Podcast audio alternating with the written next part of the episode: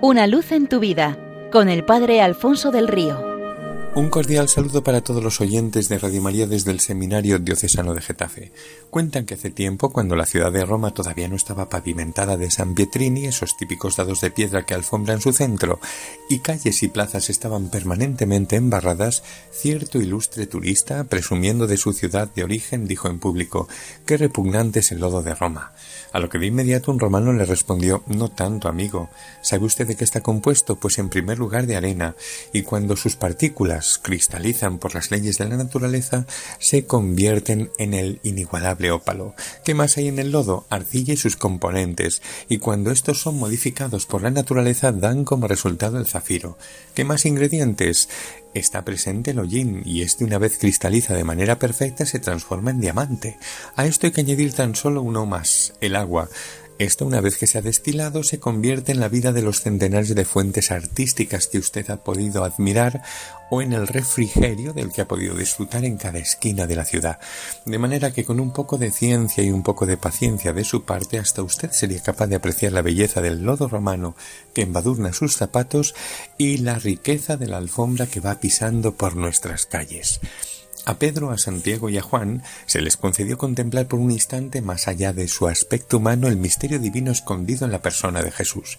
Lo que a sus ojos era la evidencia de un hombre como ellos adquirió una profundidad como nunca antes, algo así como si el lodo de nuestra historia anterior se hubiera vuelto por un instante ópalo, zafiro y diamante.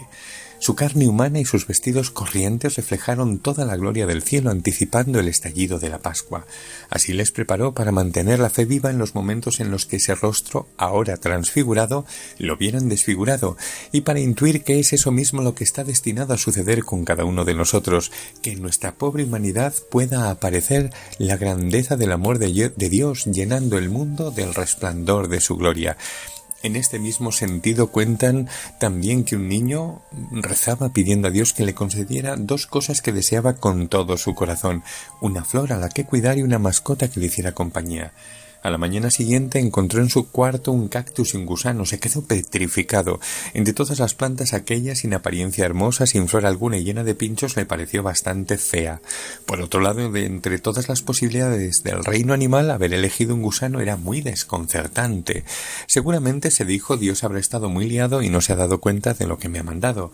Lo cierto es que después de este desconcierto inicial le cogió cariño al cactus y al gusano, cuidando esmeradamente de ellos. Pasado un tiempo, se encontró con una sorpresa enorme. Del cactus había nacido una flor preciosa y el gusano se había transformado en una bella mariposa. A veces parece que Dios no se da cuenta de nuestras peticiones, pero no es así. Para entender sus regalos hacen falta solo dos cosas, un poco de paciencia y unos ojos que saben mirar más allá de lo aparente y se dejan sorprender.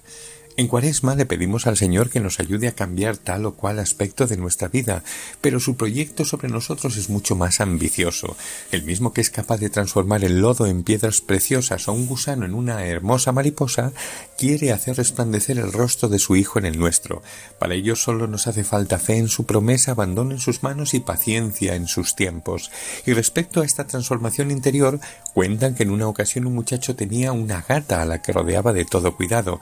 La gata estaba tan enamorada de él que le pidió a una hechicera poderse convertir en una hermosa muchacha para conquistar su corazón. El prodigio se obró y el enamoramiento fue fulminante. Así, tras unos meses de noviazgo, celebraron la boda. La fiesta estaba resultando espectacular hasta que, en medio de los brindis, la novia vio un pequeño ratón de campo que atravesaba el salón y dando un salto acrobático lo capturó y se lo comió en una fracción de segundo. Todos se quedaron estupefactos, y es que la transformación, por espectacular que fuera, solo había afectado a su apariencia. Interiormente conservaba todo su instinto felino. El cambio que a nosotros se nos propone vivir en cuaresma es bien distinto, no es la mejora de algún aspecto periférico de nuestra vida que convendría mejorar, se trata de una renovación interna del corazón con una repercusión en la vida al completo, hasta ser transformados en Cristo. Seamos suyos para que pueda transfigurarnos y resplandecer en la pobreza de nuestra carne. El mundo necesita encontrarle en cada uno de los cristianos. Santa y fructuosa cuaresma.